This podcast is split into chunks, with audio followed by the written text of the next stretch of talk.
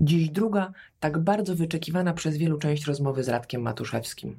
Zaczynamy ją od roli liderów. No bo jeśli kluczowe decyzje w organizacji podejmują pracownicy, a na dodatek robią to skutecznie, co widać po wynikach, to jaką rolę pełnią menedżerowie? Czy oni są w ogóle potrzebni? Rozmawiamy też o benefitach wdrożenia kultury odpowiedzialności. Czy ta zmiana daje jakieś przewagi rynkowe, co dzięki niej zyskali ludzie? Pytam też o to, czy, a jeśli tak, to jak można w takiej bardzo płaskiej i bardzo szerokiej strukturze awansować? Czy ważne jest, co kto ma napisane na wizytówce? A może awans w takiej organizacji rozumiany jest nieco inaczej? Mój gość robi też sporo doskonałych analogii do sportu i uwielbianej przez siebie piłki nożnej. Także pojawia się m.in. Robert Lewandowski i jego zarobki. Jest też o roli trenera i prowadzeniu drużyny, o sukcesach obserwowanych z ławki i o bramkarzach, którzy w swojej karierze hmm, chyba raczej rzadko zmieniają rolę na napastnika. Serdecznie zapraszam.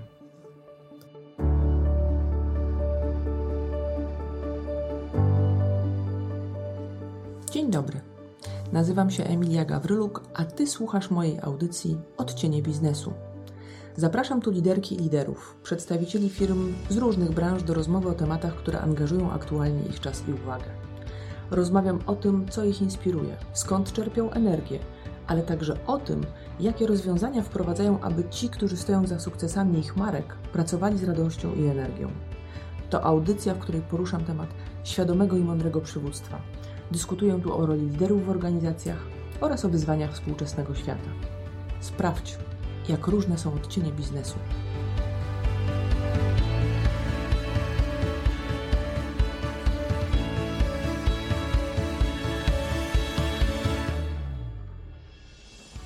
Radku, chcę się wychylić trochę prowokacyjnie w tej drugiej części naszej rozmowy te tematy liderskie, no bo na pewno jest tam temat ego, ale jak powiedziałam prowokacyjnie, bo chcecie zapytać, czy to nie jest trochę tak, że to jest bardzo wygodny model, mówiąc krótko.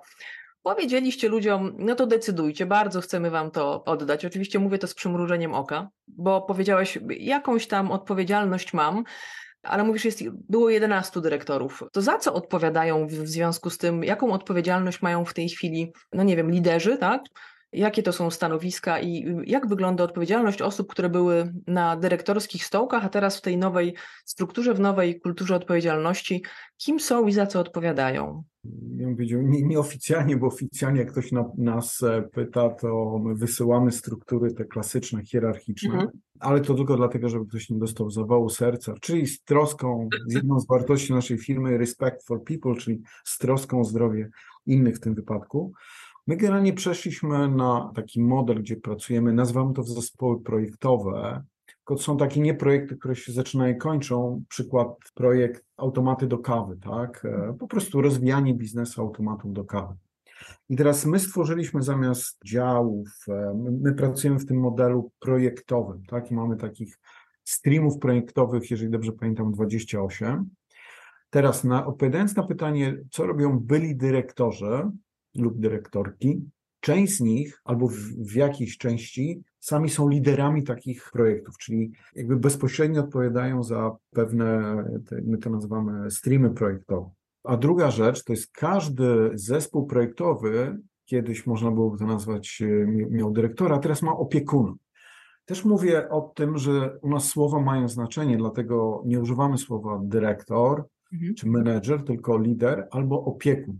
Bo chodzi o to, że ten dawny dyrektor ma kilka zespołów projektowych, którymi się opiekuje, tak? ale opiekować się, a zarządzać to, mhm. jest, to jest jednak coś innego.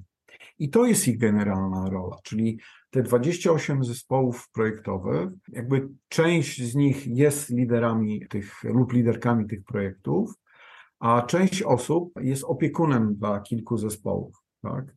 Ja na przykład sam jestem liderem zespołu dbającego o customer experience, ale też jest, jeżeli dobrze pamiętam, sześć zespołów projektowych i wraz z nimi liderów, liderki, którymi się opiekuję, czyli jestem no, opiekunem. Jak mają jakieś problemy, mają pytania, to moim obowiązkiem jest im pomóc, to jest po pierwsze, ale w sposób taki, jak powiedział, mentorsko-coachingowy, czyli trochę nie mówiąc, co zrobić, mhm. to wspólnie dojść, podpowiedzieć, podprowadzić ich na potencjalne rozwiązania, ale broń Boże nie podejmować decyzji. I rola też jest jako opiekuna, to jest, znowu wrócę do tego e, trenera piłki nożnej, to jest rozwijać ich umiejętności, inspirować, e, pokazywać rzeczy, których oni nie do końca widzą, bo są bardziej ubabrani w cudzysłowie mhm. w takie operacyjne rzeczy. I teraz e, jaka jest moja, moja rola? Albo benefity tej naszej kultury. To jest, e, ja bym powiedział, przede wszystkim benefitem jest czas, no bo wszystkie procesy decyzyjne, procesy myślowe, mniej osób jest w to zaangażowanych. Mhm. To jest szybkość podejmowania decyzji. I trzecie to jest e, umiejętności ludzkie, bo jaka jest najlepsza forma nauczenia się czegoś, patrzenia jak ktoś gra w piłkę nożną, czy samemu kopanie tej, tej piłki. I, I właśnie, ja mam czas dzisiaj, w związku z tym, że nie jestem zaangażowany w takie rzeczy operacyjne i na to, żeby rozwijać ludzi, być dla nich, nie chcę być nauczycielem, to jest e, bardziej inspiratorem, tak, tak to nazywam. Ja mam czas na to, żeby na przykład, tak jak w tym tygodniu, być na e, konferencji dotyczącej pricingu i na konferencji dotyczącej, nazwijmy to, organizacji. Nie chcę nazywać HR, bo to, nie lubię, ale jak tworzyć organizację, czyli dwa dni w tygodniu, tak? No, gdzie jak sobie przypomnę stare czasy, no to tam robota od rana do, do wieczora plus weekendy. Nie było tej refleksji i właśnie czegoś takiego nie miałem, że ja dzisiaj trochę selekcjonuję pewne rzeczy, które się mogą wydarzyć. Jestem kimś, kto filtruje i wybiera z mhm. tego wszystkiego, co się dzieje dookoła i następnie stara się zainspirować inne osoby. I być może też dlatego, jak patrzę, wydaje mi się, że na pewno jest w Europie, na pewno jesteśmy najbardziej innowacyjną organizacją krajową wśród wszystkich firm. No i patrząc na, na, na ostatnie rzeczy, no to dzięki tej naszej kulturze, dzięki temu modelowi, ktoś podejmuje decyzję, ktoś się opiekuje, no to Myślę, że tak jesteśmy 4-5 lat do przodu w stosunku do innych firm, jeżeli chodzi o nie wiem, chociażby transformację cyfrową. Mhm. Także ta rola jest zupełnie inna, tak? I znowu porównuję. Nazwę to dawni dyrektorzy, dyrektorki, to już nie są piłkarze, którzy grają na boisku, to są osoby, które siedzą na ławce rezerwowych, obserwują, jak gra ich drużyna, w naszym wypadku zespół projektowy, robią pewne korekty, inspirują, podpowiadają, robią zmiany. Mhm. I to jest ich rola, ale bezpośrednio nie grają, bo jeżeli się gra, zupełnie się inaczej widzi mhm. mecz, w tym wypadku rzeczy, które robimy biznesowo, niż jak ma się swego rodzaju dystans do tego. Mhm. A co ze ścieżkami awansu? Bo to jest coś takiego, co ludzie nawet, wiesz, już na rekrutacjach pytają, szczególnie ci młodzi, tak? Co przede mną, to gdzie ja mogę, co ja, jak ja się mogę rozwijać. Jaka jest wasza odpowiedź na, na ten kawałek? Podam szybką odpowiedź. E, niedawno mieliśmy taką rekrutację, gdzie w pewnym momencie się okazało, że kluczowym elementem rozmów jest to, jaka będzie wizytówka, jak będzie się nazywało to stanowisko. Okay, Zrezygnowaliśmy z tej osoby natychmiast, znaczy nie ja, ale osoby, które prowadziły mhm. rekrutację, bo to nie o to chodzi. Bo za mało było rozmowy na temat, a co ja będę robiła, a nie jak będzie się nazywało moje. My mhm. używamy słowa rola, nie stanowisko. Mhm. I my, my, generalnie budujemy naszą organizację bardzo płaską. Tak? Tu, zresztą nawet członkowie zespołów projektowych, to oni też są liderami, tak? w sensie też mhm. mają, to nie jest taka podległość tylko to jest jakby pełno, pełnoprawne uczestnictwo w zespole projektowym z jedną zasadą, że lider projektu jest decision makerem. Tak? Czyli to jest ta autokracja rozproszona, o której mówię, hmm. że u nas nie ma głosowań, demokracja czy nie. Lider, liderka słuchają opinii, ale sami podejmują decyzje i biorą za to odpowiedzialność. Także u nas myślę, że coś takiego jak do, to jest dobre pytanie. Ciekaw jestem, czy jeszcze osoby tak, ile osób tak myśli, ale my nie dajemy takiej możliwości, bo struktura jest bardzo, bardzo płaska, ale jest bardzo, jak bym powiedział, szeroka, tak? I jak patrzę, to my bardziej rozwijamy osoby poprzez to, że pełnią inne role, bardziej, nie chcę powiedzieć bardziej odpowiedzialne, ale mające większy wpływ na, na, na biznes, tak? To znaczy, dzisiaj mam rolę nie wiem, chociażby przykład e, jakieś e, bycia liderem, liderką jakiejś kategorii, na przykład automatów e, do kawy, która ma bardzo ważną rolę w firmie, jest, kluczową kategorią w naszej firmie. Być może osoba, która wcześniej zajmowała się mniej ważną kategorią, tak to nazwijmy, to to jest ta forma e, w cudzysłowie awansu. Czyli to nie jest awans pionowy, tylko to, co staramy się mówić i uczyć. Ważne jest to, co robisz, a nie to, ile do ciebie osób w cudzysłowie raportuje, jak duży jest twój zespół, bo to na koniec dnia nie ma, nie ma znaczenia. Jeżeli ktoś ma w sobie tą taką klasyczną ścieżkę kariery, to, to prędzej czy później pewnie odejdzie, tak? Natomiast u nas ten rozwój to jest, że robię rzeczy coraz bardziej ciekawsze. To jest trochę na takiej zasadzie, znowu wrócę do mojej kochanej piłki nożnej. No, nie wiem, bramkarz jest bramkarzem, tak? No, tylko co innego jest grać w drużynie Legionowi Legionowo, co mhm. innego być bramkarzem w Legii Warszawa, co innego być bramkarzem w Borussii Dortmund, a co innego być bramkarzem w Realu Madryt. Mimo, że ciągle robimy to samo. Mhm. Tylko skala tego, albo inaczej, nie wiem, siła drużyny, moc drużyny, o jakie trofea gramy, to to powoduje, że ludzie zmieniają. To nie jest tak, że bramkarz musi zostać obrońcą, obrońca pomocnikiem, pomocnik napastnikiem. I my się staramy w ten sposób pokazywać zawsze myśl o tym, co robisz, a nie jak wielki masz zespół, bo co to znaczy zespół? To jest pytanie, na ile osób masz wpływ, to to jest twoja siła, a nie ile osób, używając języka dawnego, do ciebie raportuje. Mhm. Nienawidzę tego słowa. To jest chyba ważne. Zresztą moja teoria jest taka, że taki, ja jestem pewnie już takim e, coraz bardziej dinozaurowym pokoleniem, bo moja teoria jest taka w przyszłości, takie osoby jak ja, czyli e, nazwijmy to dyrektorzy generalni, nie będą najwyżej w hierarchii płac w firmie, mhm.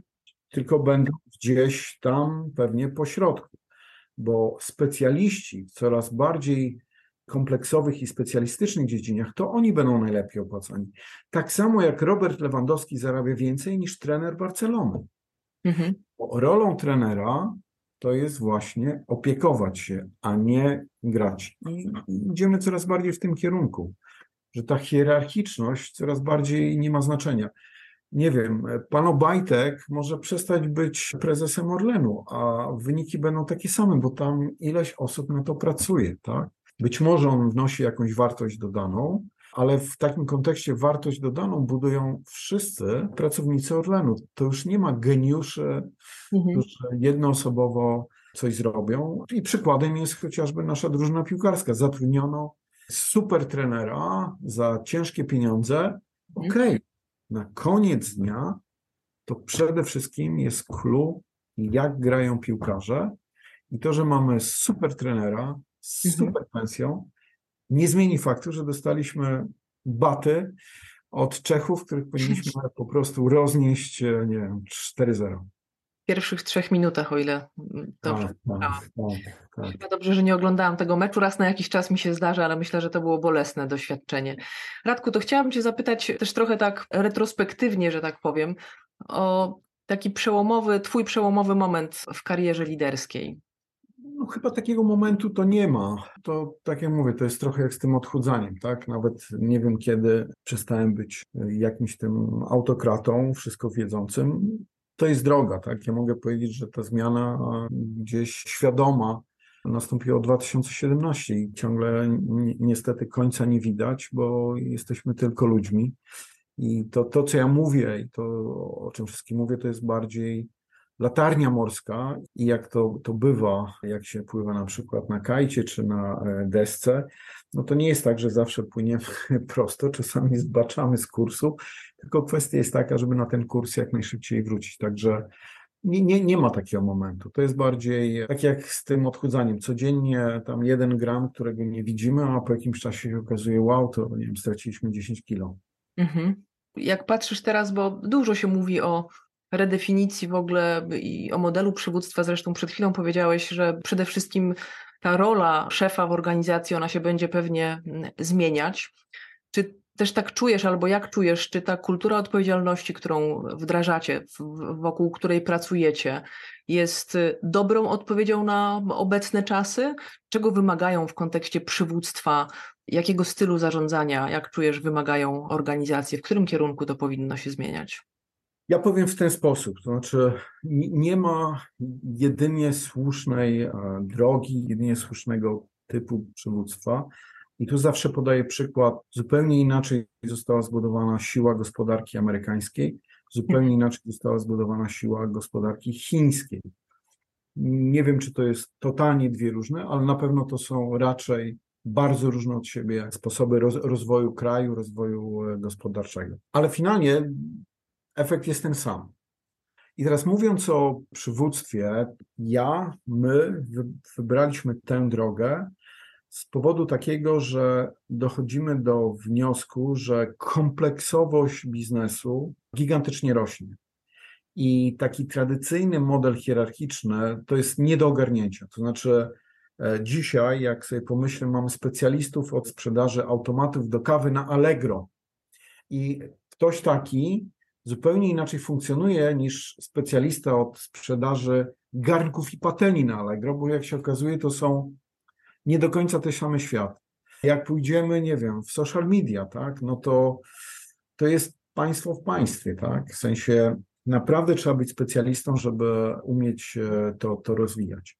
Także wydaje mi się, że przy tej kompleksowości ten taki model, który chociażby funkcjonuje w polityce, tak, że jest jeden, który wie wszystko na, najlepiej i to mówię we wszystkich konfiguracjach e, w, w naszym kraju, no to niestety wydaje mi się, że on jest, a będzie wolny i będzie jest narażony bardziej na możliwość popełnienia błędów, bo jak ja sobie myślę, ja miałbym podejmować decyzję o tym, co robić w social mediach, no to to, że jestem na LinkedInie, to nie znaczy, że się znam na, link, na, na LinkedInie. Tak?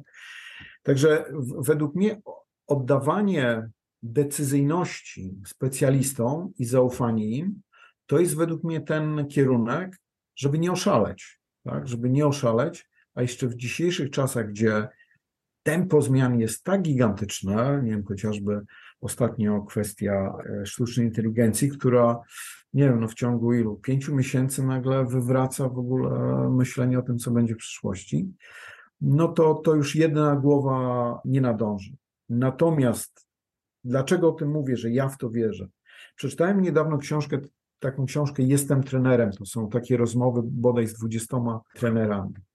Trenerzy piłkarscy, gdzie mi się wydawało, że jednak ta szatnia piłkarska to jest strasznie hierarchiczna. W ogóle trener to jest dyktator, e, trzyma wszystkich naprawdę za, za pysk.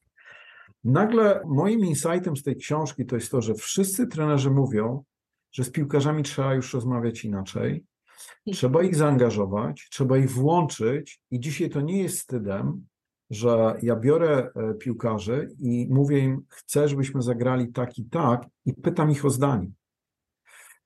Co wydaje się, że przynajmniej mhm. dla mnie to było pewną rewolucją. I mi się wydaje, że w biznesie jest podobnie. Tak? To znaczy te, te takie przywództwo jednoosobowe, hierarchiczne, ja mam rację dlatego, że ja jestem wyżej w hierarchii, no wydaje mi się, że ono po prostu będzie mniej efektywne niż e, to, co na przykład my robimy, czyli oddanie decyzyjności ludziom, którzy są najbliżej problemów, a samemu zajęcie się tym, żeby oni byli jak najmądrzejsi, upraszczając. Tak, bo wspomniałeś też tą legendarną obsługę klienta Blancharda, to tak pomyślałam sobie, że chyba najbliżej do tego przywództwa służebnego Blanchardowego jest Wam. Zdecydowanie, zdecydowanie. Myślę, że znowu wrócę do piłki nożnej. To w tej książce paradoksalnie to było trochę o tym, że nawet trenerzy piłki nożnej mhm. pomału starają się co, coraz bardziej tymi trenerami służebnymi, mhm. a nie trenerami, e, że tak powiem, carami, czy nie wiem, królami, jakkolwiek. A co jest Twoim zdaniem takim naj, największym wyzwaniem biznesowym w obecnych czasach? Jak patrzysz na te zmiany, bo wspomniałeś EI i no rzeczywiście dużo się dzieje tam, żeśmy mówili WUKA, teraz mówimy BANI. Gdzie upatrujesz takich największych, największych wyzwań?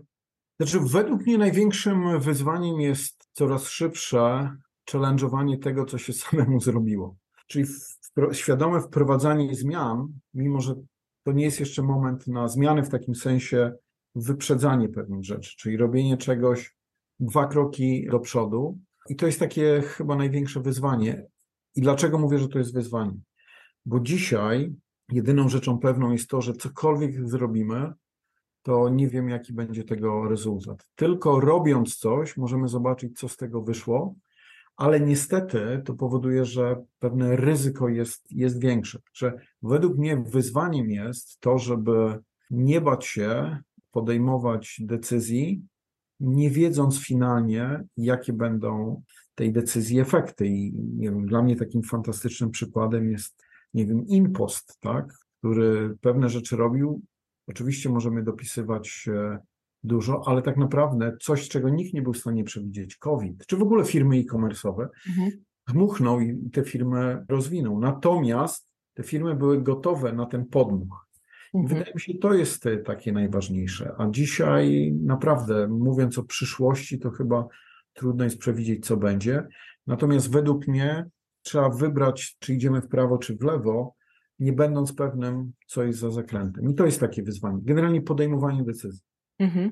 A to jeszcze Cię podpytam trochę, bo rzeczywiście ta zmienność powoduje, że no w ogóle jak myślimy sobie o sobie za rok, dwa, trzy, no bo gdzieś wychylamy się patrząc na te możliwości, które z jednej strony daje biznes, to ja bym Cię chciała zapytać, czy inwestujesz w jakiś rozwój jakichś umiejętności takich, że, że czujesz, że one będą wartościowe albo jest jakaś taka duża zmiana, która powoduje, że sięgasz i starasz się wzbogacić swój warsztat liderski, menedżerski, no bo jednak odpowiadasz też za, za organizację, co sam powiedziałeś. Czy jest coś, czego się uczysz, albo może są jakieś rzeczy, które zostawiasz, w sensie oduczasz się, bo teraz też jest moda na zapominanie niektórych umie umiejętności, żeby pasowały do współczesnych, burzliwych czasów.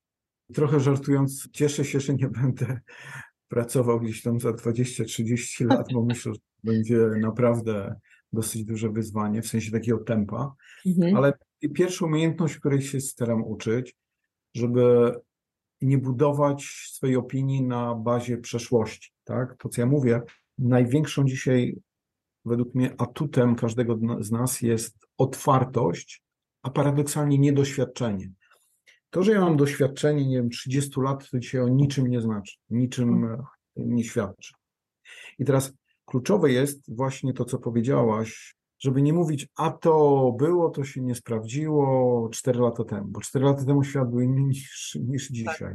To jest pierwsza rzecz, czyli budowanie swojej opinii z wykluczeniem, żebym dobrze to zrozumieć, takiej przeszłości, własnych doświadczeń, które niekoniecznie są adekwatne do teraźniejszości. Lub jak inni na, nazywają, więcej się uczyć od tych, którzy są na bieżąco, niż z historii. O tak to bym nazwał.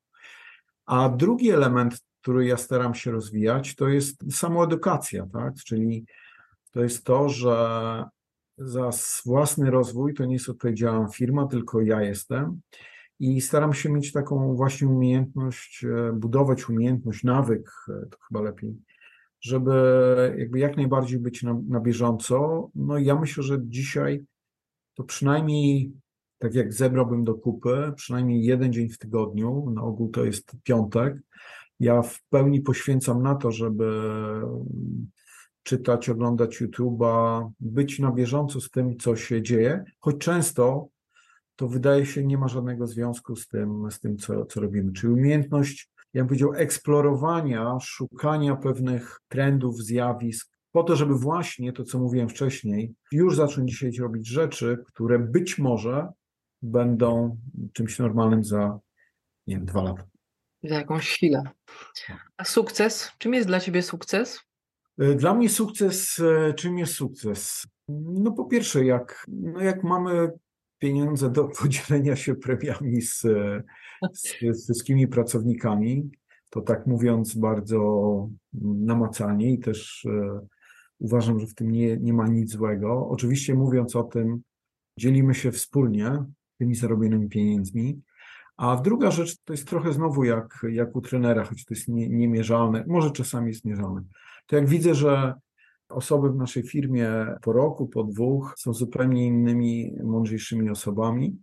I nawet też niedawno miałem tak, taki przypadek, że absolutnie się cieszyłem, że firma, osoba odchodzi z naszej firmy, bo dostała super rolę za super pieniądze i tak sobie pomyślałem, no uczeń przewyższył mistrza. Oczywiście wszystko z pewną, pewnym dystansem dla siebie. To są chyba te rzeczy. Mnie już dzisiaj e, naprawdę cieszy trochę jak rola trenera. Nie, strzel, nie strzelanie bramek, a taka radość, że ktoś z kim pracuje na co dzień strzela te bramki, bo wtedy widzę tam cząstkę, mm, cząstkę siebie. Mhm. Radko, a twój taki talent największy, jak czujesz, gdzie i co, co to jest? Jakaś super moc Moja super to jest synteza. To absolutnie e, jestem, nie chcę powiedzieć geniuszem, bo, bo bym przesadził, ale syntezowanie z książki mogę zbudować dwa zdania, które opiszą istotę książki. Nie wiem, z prezentacji Giewki, która ma 160 stron, jestem w stanie zrobić trzy zdania, które opiszą wszystko, co jest najważniejsze w tym.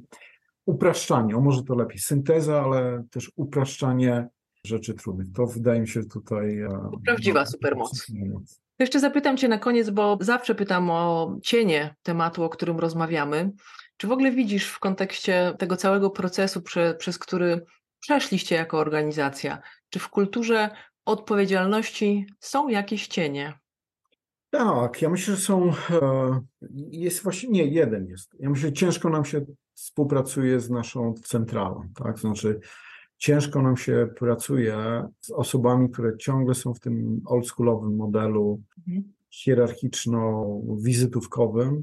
To, to jest chyba taki, taki minus, że widzę, że część osób, często są osoby po takich spotkaniach gdzieś tam, no, powiedzmy, sfrustrowane, no bo nagle mówią, że okej, okay, nie robimy czegoś, jak ktoś mówi, macie to zrobić, ale to jest głupie, tak? I ja myślę, że to jest tak. Zresztą sam widzę ze współpracy mhm. swoim szefem, tak, no to na, nazwijmy to bardzo dyplomatycznie, jest to szorska przyjaźń, dlatego że po prostu ja mówię to, co myślę, co mhm. też jest jedną z elementów podwalin tego, żeby ludzie się nie bali mówić to, co myślą i ja myślę, że często mówię rzeczy, które ktoś nie chce usłyszeć i też jak słyszę osoby, które pracują z naszą centralą, no dlatego, że mówią, co myślą, to nie zawsze to jest dobrze przyjmowane. Także to jest chyba taki minus. Czyli dlatego, patrząc pozytywnie, trzeba szerzyć tą kulturę i w naszym wypadku to jest proste, bo my mamy naszą kulturę dbam,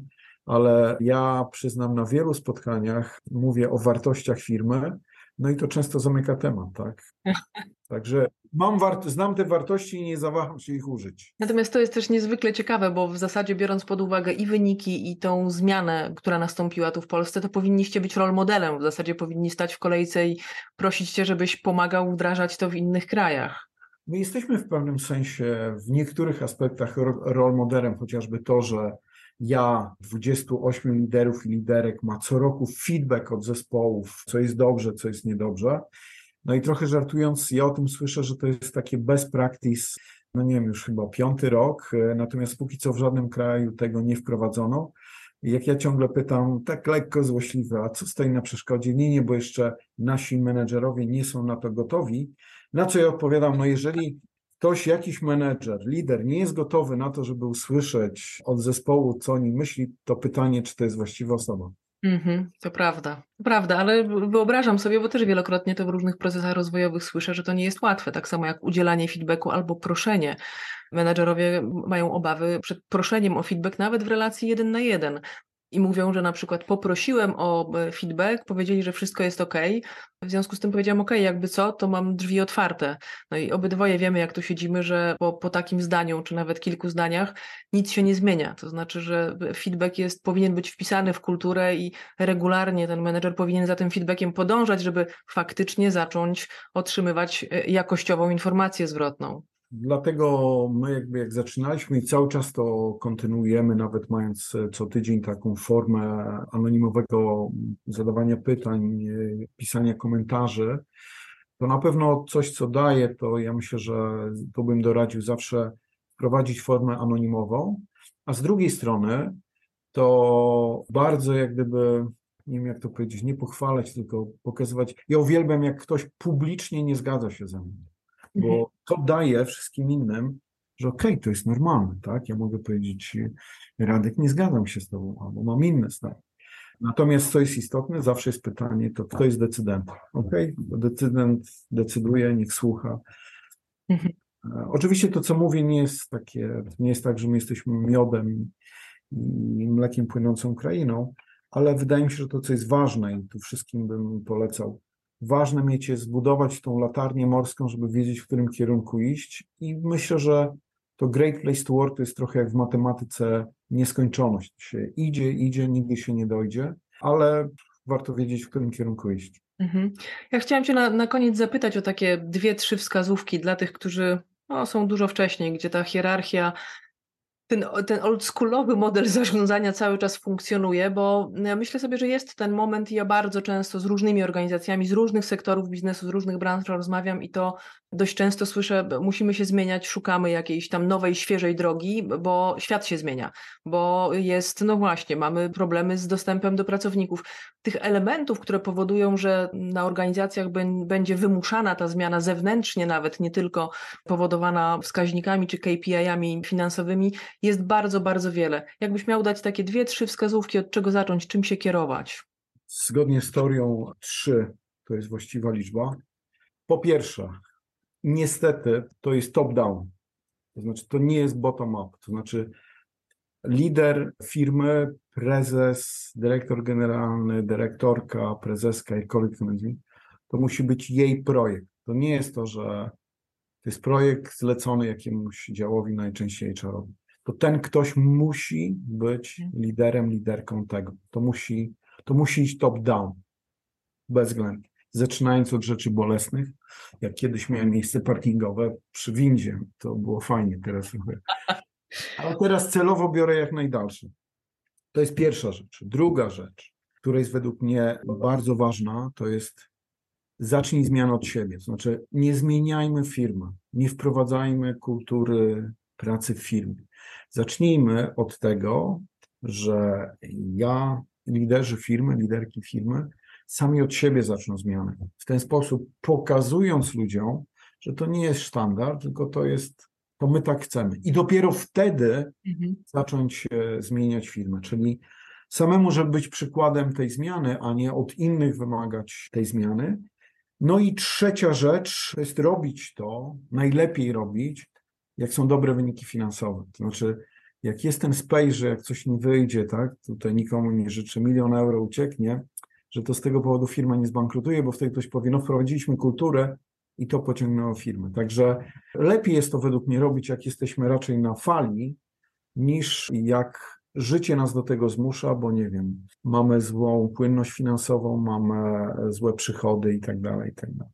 Hmm, w takich sytuacjach zawsze najtrudniej jest wdrażać e, zmiany, bo zmiana sama w sobie powoduje u większości z nas jakiś tam opór. Nawet jeżeli czujemy, że to jest dobry kierunek, to nie jest wcale takie proste. To prawda, dlatego trzeba patrzeć na to nie tylko na ryzyka, jakie może przynieść ta zmiana, ale żeby zawsze patrzeć na to, jakie szanse daje ta zmiana. Bo to też jest rzecz istotna. Trzeba zmieniać, jeżeli w coś zmierzymy. Jeżeli wewnętrznie czujemy potrzeby zmiany, okej, okay, to nigdy z tego nic dobrego nie wyjdzie, tylko to ja, do czego ja namawiam, tak? To lepiej zadbać o zdrowie, jak się jest zdrowym, a nie jak się leży w szpitalu. Mhm. No bo wtedy to już trochę robimy to, bo musimy, a nie, a nie chcemy. No to ostatnie pytanie, bo wiem, że e, też kończy nam się czas. Wspomniałeś wprawdzie o jednej książce. Wszystkich swoich rozmówców pytam i proszę o jakąś inspirację, książkę, podcast, coś takiego, co gdzieś cię ostatnio poruszyło i rzeczywiście dało ci. E, Od razu mówię, książka niebiznesowa, e, Gdynia obiecana. Fantastyczna książka Grzegorza Piątka o tym, obalający mit takiego budowy Gdyni w idealnym takim rozumieniu, jako takiej legendy, jak to należy zrobić. Fantastyczna książka o tym, jak powstawała Gdynia. Super się czyta. Ja osobiście po przeczytaniu tej książki, ja studiowałem e, w Gdańsku, nigdy, zawsze Gdańsk był dla mnie takim mhm. miastem, ale rzeczywiście zakochałem się w Gdyni. Mam nadzieję, że mi przejdzie, ale naprawdę chciałbym się przenieść do, do Gdyni.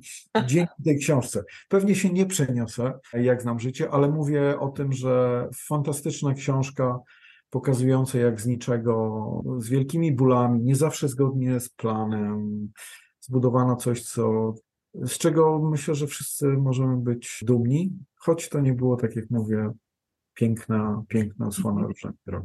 Gdy nie obiecana, Grzegorz Piątek. Bardzo Ci serdecznie dziękuję, tym bardziej, że rzeczywiście te książki biznesowe, po książki biznesowe można sięgać nawet chociażby na LinkedIna, więc zawsze się cieszę, jak pojawia się jakaś taka pozycja, której pewnie sama bym nie wybrała, bo jak kupujemy te książki w jednym czy w dwóch miejscach, to ten algorytm bardzo często nam podpowiada podobne, stąd to jest taki mój sposób na to, żeby się tym algorytmom wymykać. Bardzo serdecznie Ci dziękuję. Radku, dziękuję za rozmowę. Jestem pod ogromnym wrażeniem tej pracy, którą żeście wykonali. Gratuluję i mam nadzieję, że to jest też taki, wiesz, dobry początek dla innych organizacji, bo My takich zmian mam poczucie, że potrzebujemy. Stajemy w obliczu bardzo wielu nowych wyzwań. Potrzebujemy takiej świeżości w zarządzaniu, sprawczości, innego rodzaju motywacji, zaangażowania, ale też takiej autonomii w organizacjach. A myślę sobie, że zrobiliście to z ogromnymi sukcesami. Na koniec ja musimy uwierzyć, że ludzie wokół nas, że nie tylko my jesteśmy mądrzy, ludzie wokół mhm. nas są równie mądrzy albo nawet bardzo często mądrzejsi. A tak trochę żartując, nam dzisiaj jest potrzebna zmiana, jeżeli chodzi o nasz styl gry w piłkę nożnej. Ja uciekam już na mecz Polska-Albania, który będę oglądał na Stadionie Narodowym. Także tu nam jest potrzebna zmiana. To piękna puenta naszej rozmowy. Bardzo serdecznie Ci dziękuję i trzymam kciuki za kolejne sukcesy. Dzięki, do zobaczenia.